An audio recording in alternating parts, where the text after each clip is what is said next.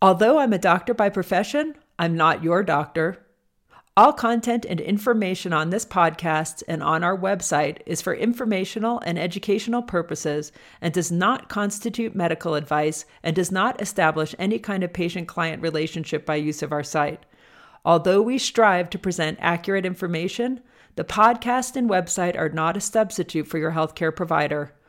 Always consult a healthcare professional who knows your particular needs and circumstances before making any health related decisions. Also, there are curse words that are unedited and graphic descriptions of bodies, bodily fluids, and other real life scenarios that might make some listeners uncomfortable. Yeah, I said it.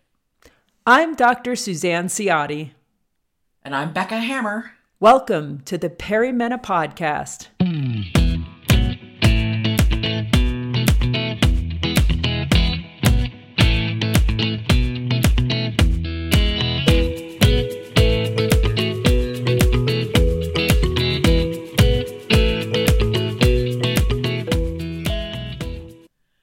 Topic of the day thyroid issues. There are so many recognized symptoms that are associated with perimenopause. There's like 35. And we have tried to go in depth onto most of these in the series, breaking them down one by one and telling you what's happening and why, biologically what's going on, and then, of course, what can you do about relieving some of the symptoms. Here's the thing what no one talks about are the other things that might be triggered as a result of your batshit crazy hormones. Today, we're going to talk about one of them, and it's thyroid issues. I mean, no one would blame you if you confused your constellation of perimenopause symptoms and not seeing that it was actually your thyroid that's at play. So, Suzanne, I'm rapt with attention. Tell me all about the thyroid mm-hmm. and what someone may be experiencing. Mm-hmm. You're right, Becca. There's so much overlap between the common symptoms of menopause and hypothyroidism that's also underactive thyroid. So it can be really confusing to most women what exactly is going on. So, just to review, the symptoms that are the same in both menopause and also in hypothyroidism are weight gain, fatigue, sleep issues, dry skin, hair loss, brain fog, night sweats, menstrual changes, infertility, depression, joint pain. Sound familiar? Oh my God, Suzanne, how am I supposed to know? That is mm-hmm. everything that perimenopause mm-hmm. is. Are you kidding me? Right. That's what that's what hypothyroidism looks like too. Yes. Yeah, because and because menopause and thyroid issues are really hard to distinguish from each other with other with the symptoms alone, many women will assume that they're only experiencing perimenopause and will just tough it out. When in reality, they may be able to consider treatment for with thyroid medications uh, for those symptoms a lot sooner. However, it doesn't mean that all women require thyroid medications in menopause but it might mean that you should be screened with the appropriate lab tests, especially prior to starting any kind of medications at all for estrogen replacement therapy. Or if your symptoms are getting worse or they're lasting more than a year, then we definitely want to evaluate your thyroid. All right, well, before we get too far afield, let's do a quick thyroid 101. Mm-hmm. Yes. Okay. So bear with me. Here we'll get a little scientific. So, what exactly does the thyroid hormone do? So, it's a small hormone that's made by the thyroid gland in your neck, and it controls all of the metabolism and nearly all of your cells. So, it revs that activity up and it helps the body to stay warm and helps with glucose regulation. So, why? Burns calories. Yes. Burns calories. Right. Mm-hmm. That's right. So I don't think I have a thyroid. uh, that's absolutely what a lot of women suspect when they're having weight gain, fatigue, that sort of thing. And why does this happen? Why is it that maybe you'll have thyroid issues about the same time that you're also having menopause or perimenopause? It's because those extreme hormonal changes may trigger activation of autoimmune diseases by influencing some of the cells in our immune system. So these are the, the fighter cells of infection. Uh, and this can happen in pregnancy, adolescence, and in menopause. It causes those cells of the immune system to go into overdrive. Autoimmune disease is when your body attacks its own cells rather than foreign cells like a virus or a bacteria. So, some of the disease states that can happen or diseases that are autoimmune, you might have heard of rheumatoid arthritis, asthma, eczema, lupus, and then the topic of today, thyroid. So, you can produce thyroid antibodies that attack your thyroid. Those specific thyroid antibodies result in a Hashimoto's thyroiditis, or they could result in Graves' disease, so one results in ultimately low thyroid and the other one in high thyroid function or hyperthyroidism. You might want to review a little bit yeah, that let, low and high thyroid. That's usually the next let's step. stop there because that's one of those crazy pants things that I don't I, I always get confused because sometimes I see they talk about low thyroid but high result, uh, high test results. And I'm like, how can something high be low and how can yeah. something low be high? So, yeah, walk me through that. Right, right, yeah. So definitely that what the diseases are or what we diagnose you with. That's that's exactly what they are. So hypo thyroidism is Meaning when under. your thyroid is low, right? Hypo is lower, exactly. Hypo is under. right, right. And hyper uh, thyroidism definitely means and the th- thyroid is high. But what gets confusing is the tests that we do are exactly opposite of what you think. So when we have a TSH or thyroid stimulating hormone that is low, it actually means that you have really high circulating thyroid uh, hormone in your bloodstream. And when that TSH is high, the thyroid stimulating hormone, you actually have low circulating thyroid hormone, and that's when your hypothyroid is when your TSH is too high. So that's where people get conf- really, really, really confused, including medical students. and so, you know, it's one that we definitely it helps to have a little bit of a visual or some other kind of strategy for to try to remember. Yeah, and we're gonna put that up on the website because so just to just to recap what I heard. So the TSH test is actually testing how many signals your brain is sending to your thyroid. Right, exactly. It's a uh, right from your your uh, hypothalamus stimulating your pituitary gland to make the TSH exactly. So when it's circulating yeah. low, it just screams out, "Hey, we need more thyroid." So it makes it higher, so that that will stimulate the thyroid gland. Yes, so um, so that's true. And then same thing when there's so much thyroid on board, the hypothalamus and pituitary gland get really quiet because they see, wait, there's too much. We don't want a single signal anymore, so it gets very low. So hopefully that's a little bit more of a visual of what's happening uh, in the body and what we're measuring. It's confusing though. Yeah, and just a footnote. So, uh, question: You mentioned the word Hashimoto's mm-hmm. thyroid. Yeah is there a is there a plain old hyperthyroidism and a Hashimoto's? Are they different somehow? Are they both the same? Yeah, so what that's a good question. Um, hypothyroidism, there are different kind reasons why it happens. Sometimes it can happen because you have uh, not enough iodine in your diet, so that's more common in countries that might might have uh, iodine deficiency from diet issues. And then for uh, for the United States, uh, other countries developed it, developed countries. developed countries. Yes, it might be more that the Hashimoto's is the reason why ultimately people develop hypothyroidism down the line. And that can happen over years and years and years of having low grade inflammation in your thyroid, or sometimes it happens in bouts, like you get a really strong um, uh, issue with uh, producing those antibodies, and that really blows the thyroid out quickly. So it can happen quickly or slowly, um, and it's probably re- it's probably responsible for 85% of hypothyroidism uh, especially in the United States.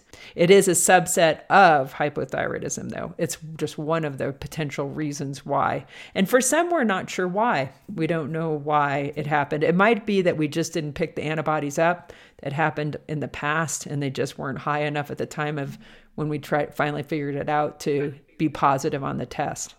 But it's Okay. lucky, right. lucky, lucky that we that we this is easy to diagnose just with blood tests uh, alone. So if we order the the right correct uh, lab test as physicians, we can really help you figure out first do you have a low or high thyroid and also why is it happening so the appropriate blood testing would be a thyroid panel and that's a few thyroid markers including that thyroid stimulating hormone we were talking about that's pretty wacky and then there's just measuring the thyroid itself. There's a free T3 and a free T4, and those are the kind of the active. One is a, an active form, and the other one's kind of the precursor to thyroid. So we measure that those three components, and that helps us to determine do you have low or high thyroid. And then we can also measure those thyroid antibodies, so antimicrosomal antibodies, antithyroglobulin antibodies. Um, so it's th- those are helpful for distinguishing. Do we have? Do you might, might you have Hashimoto's thyroiditis or Graves' disease? So if we get those tests back, that's a great screening test. And if they're negative, then probably you don't have a thyroid issue. Interestingly, too, is that even without asking, and maybe because of my age or whatever, uh, the last several years when I've gone in for an annual physical, uh, they do a thyroid test. Boom. Right. Yeah, and some I mean, it's like I don't I don't ask for it or anything. Yeah, sometimes it's just uh, uh, when we reach a certain age, then then uh, certain tests get to be ones that we do for screening, and doing a thyroid periodically is still recommended for screening. Um, some uh, and especially insurances are, are required to do those tests that we like to do for screening if they're recommended by the USPTF, the United States Preventative Task Force. So um, so that's great. All right, so I let's say I have a test. I get a test back, and it indicates there's that there's something quote wrong, hypo or hyperthyroidism with my thyroid. Does this mean that I'm not actually in perimenopause? I mean, or can they exist together in the world? Right. So that that's the thing too is that uh, you know usually they can exist together. That's because that menopausal state producing a lot of stress on your system might have really triggered that autoimmune disease to kind of express itself. So they can definitely occur together. Uh, so it could be that you do have both things happening at the same time, and that makes it a little joy. tricky. Yes to know which do what do we do because which one do we try to fix first which one is actually causing the symptoms since all the symptoms are pretty much the same will i get better if i take thyroid or if i take uh, estrogen replacement therapy so so It that, feels a little like whack a mole. I'm not lying. Yeah. It's like I have the symptom. Go get it. Boom. Right. Could be something else. Pop it up over here. right and and what i want to say too is there's definitely kind of ranges of hypothyroidism you can have like you can be just barely in the abnormal range uh, and not even have symptoms. So some people whose TSH is a little bit high, but they don't even have any symptoms at all. And then there are some All right. people. What's a little bit high? What's so a little bit yes, high number? so uh, the range of normal is about 0.5 to 3.5 on a TSH. So uh, kind of this this uh, kind of mild hypothyroidism would be that the TSH is still less than 10. Uh, but it's above 3.5. And then anything above 10 is probably really good old hypothyroidism, and probably you would you would be best served by just starting the medication. If you're in that gray zone, though, it might be that you could try alternative sorts of things that might be helpful. Uh, some of them related to diet uh, or supplements. Um, or you could just wait if you don't want to take a medicine regularly because you're not having symptoms. Um, but if you're in that above 10 zone, then you probably should start a thyroid medication uh, regularly. So if you have both things going on, it's probably best to only start one thing. You know, don't start the estrogen and the thyroid together because you won't necessarily know which one is helping your symptoms. So it's best to start. I like to recommend the thyroid first. So that way you can see how many of your symptoms get better because maybe you don't need estrogen replacement therapy to control your symptoms. Maybe that was the the whole problem all the way around. you that you don't have a lot of symptoms from your menopause, but you do from the thyroid. So I like to start there for a minimum of four to six Okay. weeks. Okay, so what I hear you saying then is let's say I get my test back and I'm a 20. Yeah. Woo, 20. That means I'm, what did you call it? Good old thyroid? Oh, thyroid? Did you really call it good old hypothyroidism? I think I might have called it good old hypothyroidism. I think you did. I, it was my folksy So I- way of saying it's not anything complicated. right. All right, I'm a 20. I've got good old hypo, hypothyroidism. And and what we want to do for but I'm also in perimenopause. And so what we want to do first then is go after the thyroid. Mm-hmm. Right. It's kind of like treating the thyroid is a tried and true, Right. Mm-hmm. right? I go on the thyroid medication. It impacts that and it alleviates certain symptoms that also are also associated with perimenopause. Right. So I should try that first for four to six weeks, see which one of my symptoms have been alleviated Mm-hmm. before I then also jump into hormone replacement therapy. Yeah? Right. And since we're talking about perimenopause, so those women who are like in their late 40s or like or maybe 40 to 50 that find that they have low thyroid and are really thinking also that they are having symptoms related to perimenopause, this is crucial to do the thyroid first because you might have uh like your periods go back to normal if you start that thyroid medicine. They're so closely linked. So so it might be if you even if you're having really heavy periods and you're feeling like I want to do something else, taking your thyroid medicine might actually make those periods lighter. Uh, so so that you might get some relief of that. Um, sometimes people get kind of joint pain related to low thyroid. And you know we talked about joint pain with menopause. That might get better if with taking the thyroid. And definitely fatigue which helps your sleep cycle. Um, getting that energy will help your you sleep better at night too. So that's a, another thing that can help. Your concentration will get better on thyroid medicine. So so definitely trying that one first Okay, and then but there was another one on the scale. So you said there's normal, and then there's good old over 10. Mm-hmm. yeah But then you mentioned that there was this kind of like this gray space above 3.5 and 10 Mm-hmm. where I don't have to do anything, or you mentioned that there could be, I don't have to go on medication, there could be a dietary Yes, option? right. That's where we are right now. So I'm really glad that we're talking about it because this uh there I don't think that people always get offered that you can try something different and it might actually help besides just taking the medication because the medication is something that's a little bit of a pain in the neck to take. It has to be on an empty stomach. So so we'll and we'll talk about that a little bit more.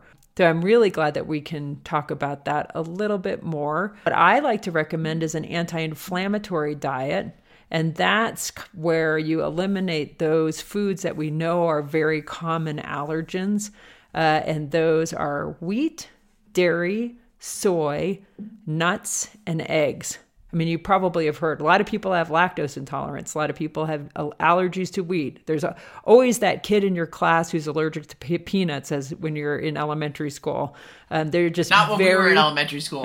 Nobody Yeah. was allergic to peanuts when we were in elementary school, Suzanne. That's I swear to God, that's a that's a millennial right. Gen Z thing.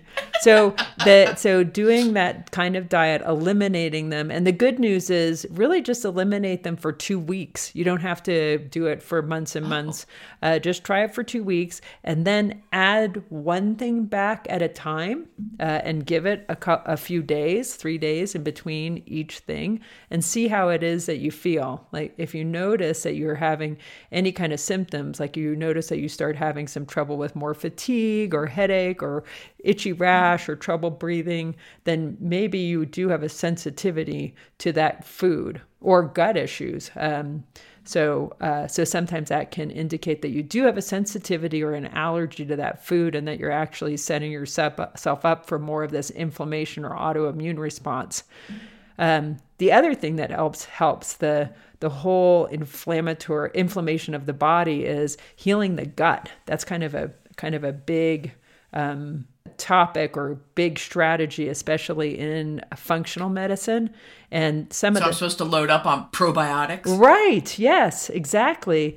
Probiotics can be helpful and prebiotics so those foods that are really help feed that good bacteria which are really high fiber foods uh, that are found in natural sources like fruits and vegetables and whole grains so bacteria love those things another thing is aloe vera uh, juice. Like a plant? Yeah, aloe vera juice can be very healing to the gut, so the intestines.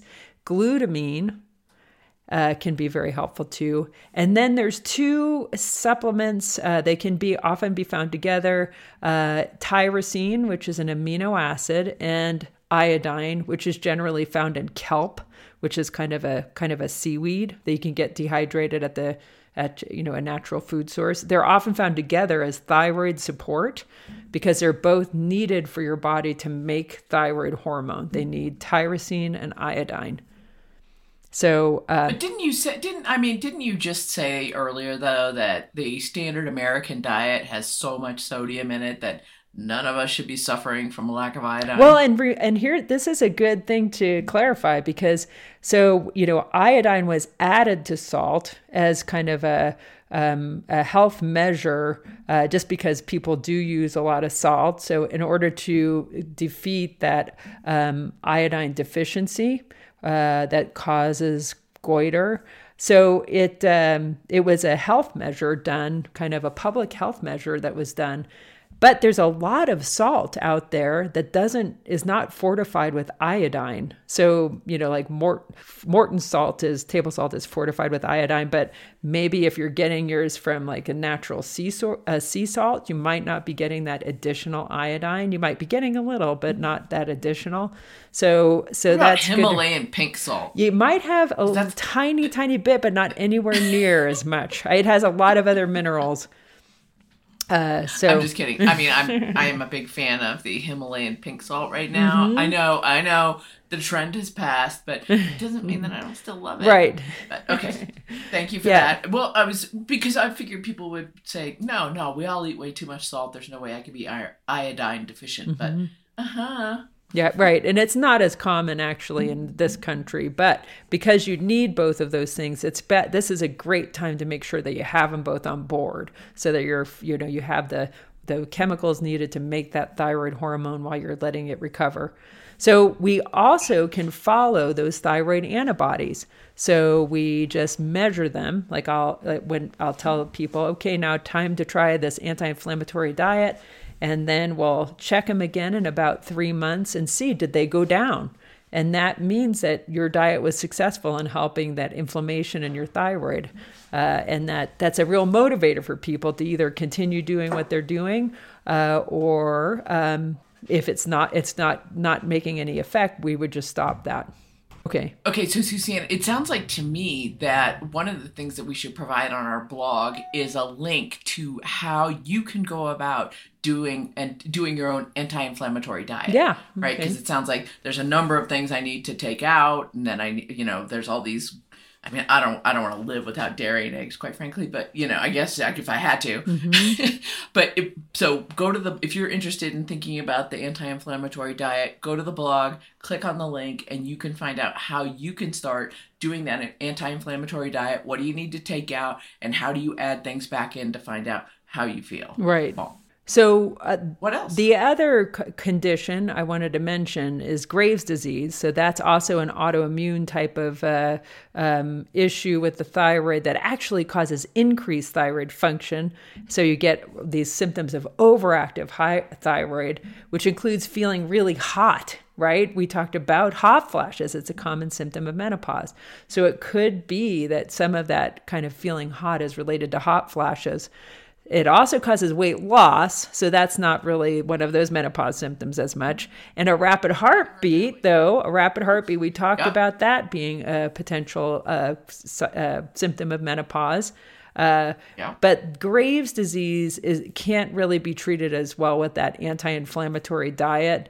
Um, it usually needs a proper evaluation by a, an endocrinologist, so by a specialist, because it can progress to something that's pretty severe, a thyroid storm, where you're really over you're over stimulating that endocrine system and your metabolism, and it might cause too much of a rapid heart rate and really really high blood pressure. So that one usually needs to be evaluated by an endocrinologist. Yikes. Okay, yeah, good to know.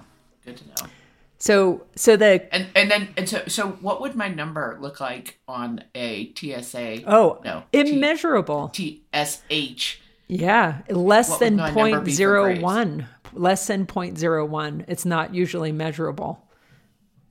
Uh, so it actually shows up as a less than sign 0.01.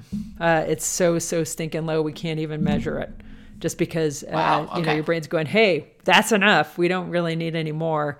Uh, and there's not any other way to kind of shut that thyroid off. So that's why we usually use other medications to kind of lower the heart rate and blood pressure, and actually to kind of kind of um, cause the th- that thyroid to not be stimulated quite as much. So our last uh, kind of treatment, thyroid storm. Yeah, thyroid storm. It's very thyroid storm. Very very rare. It's not a very common thing to happen uh, with perimenopause, but it is in that realm of autoimmune diseases that affect the thyroid. So I just wanted to mention it. Okay. Good to know. And now we get to move on to good old hypothyroidism. what are the treatments of good old hypothyroidism? Which I don't mean to uh, I, to um, you know cause make it not appear to be a serious condition. It is something that is definitely serious because once you get that low thyroid, it is a lifetime of taking medicine. It doesn't usually recover once you get into that phase that you're yes you're your thyroid is that low or having that much trouble making thyroid hormone. So that that can be a, a real uh, hardship for people to have to take that medication regularly, and it also means that you have to do the lab testing regularly. And the common allopathic treatment that we use for thyroid or prescription uh, or prescription exactly or prescription. right prescription is levothyroxine or Armour thyroid. Those are two different kind of forms of thyroid, and they're just pills that you just take once a day. But they they are a lifetime of medicine. Uh, and they do have to be taken a really particular way. So they have to be taken on an empty stomach because food, caffeine interfere with the absorption of thyroid. So so that's kind of a can be hard if you have a busy morning you're trying to get to work at 8 o'clock you know you're getting up at at 6.30 and you're trying to drink your coffee brush your hair. Where do you fit in grabbing a bite? Uh, when do you take that thyroid? That makes it it makes it a little more complicated to have to add that into the schedule in the morning. And then Yuck. then anytime we adjust the thyroid at all, especially or especially when you're first starting off, we have uh, it we have to recheck it in about six to eight weeks and anytime there's an adjustment, we have to recheck it six to eight weeks to make sure that that dose was the correct dose. And that usually the first year, it's every three months of checking thyroid. So, so it's a lot of lab tests as well. When you're stable, it's usually about every six months that we'll check the thyroid. So we've talked about it a lot, and we make it seem as if like everybody's getting this. But how common is this whole, you know, my uh my hormones, how common is it that my perimenopausal wackadoodle hormones are actually setting off a thyroid problem? What percentage of the population are we really talking about? You know, here? for those people who are having it happen both at the same time, I'd probably say 5% not not a huge amount of people but because there's such overlap in symptoms you could be one who's suffering trying to use your estrogen replacement therapy and not having any relief of symptoms and really this is there's something else going on. So that's why i wanted to mention it. And i also wanted to mention too uh, before we stop our discussion that you can take uh, estrogen with the thyroid if at you get to, you've tried the thyroid four to six weeks, you're still having hot flashes, you're still having trouble feeling that fatigue, then maybe it is time to take estrogen as well. But at least you gave it a chance to see just how much that thyroid was going to help you. So you could can take them both at the same time. Yeah, good to know. Good to know. Yeah, and, and again, I don't want I don't want listeners to say like, "Oh my God, this is just more shit show pile on top of it." Mm-hmm. For some five percent lucky people, yeah, it is uh, part of what comes along with the big old package, Mm-hmm. Right. the, the the hormonal package. But uh, you know, it, it's it's relatively rare, but it happens. So we wanted to make sure you were aware of it. Well, and I also want to mention I mean, definitely there are people who are diagnosed with low thyroid or hypothyroidism earlier in life. Like they might have started it, at, might have had it since a teenager. Or, like I said, sometimes like other hormonal changes like pregnancy can cause uh, that that expression of hypothyroidism and inflammation. And so they've been on thyroid medicine. So for those people, actually, menopause can be a time where things start getting a little out of whack. So, um, and that just need to be monitored a little bit more frequently. So interesting that that for those people as well. Good to keep Only on a doctor would say that that's interesting. Right. All right, so to wrap this up, so here's what I heard you say. So that perimenopause and thyroid issues can look very, very similar, which which can lead you to not knowing if it's plain old perimenopause or your wacky hormones have triggered an autoimmune reaction and impacted your thyroid, right? Mm-hmm. It is super simple to get your thyroid checked with a blood test. I mean, uh, honestly, I didn't, like I said, I didn't even ask for it, and they started testing for it. So here's the thing regarding tests that seem confusing. Stay with me on this one, and we may have a visual on the website too. If you have a high TSH test result, you are suffering from low thyroid. Very good. If your TSH test is low, you can have an overactive or high thyroid. So, hyper. In fact, if you do have a thyroid issue, there are medications that can help you manage it. But it's a lifelong condition. And you always want to start with the thyroid as, as far as responses goes try try the thyroid first address that and then if you're not getting relief think about estrogen not the other way around mm-hmm. or not simultaneously mm-hmm.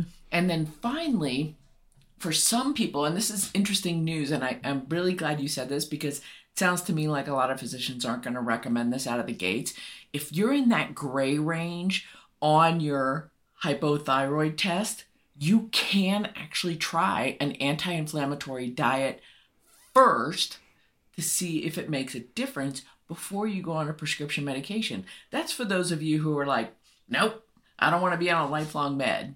Great. If you're in a if you're in a certain range, try the diet first. If that's not working, then you may have to look at something else. Mm-hmm.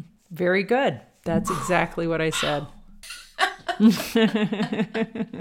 I love it when I get an A plus. I love it when Dr. Suzanne gives me an A plus on my medical review. Right.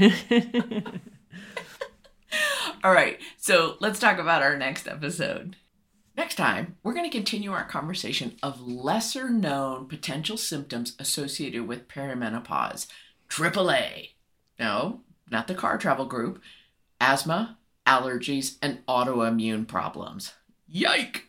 Join us wondering where the hell all this comes from on the next Perimeno podcast.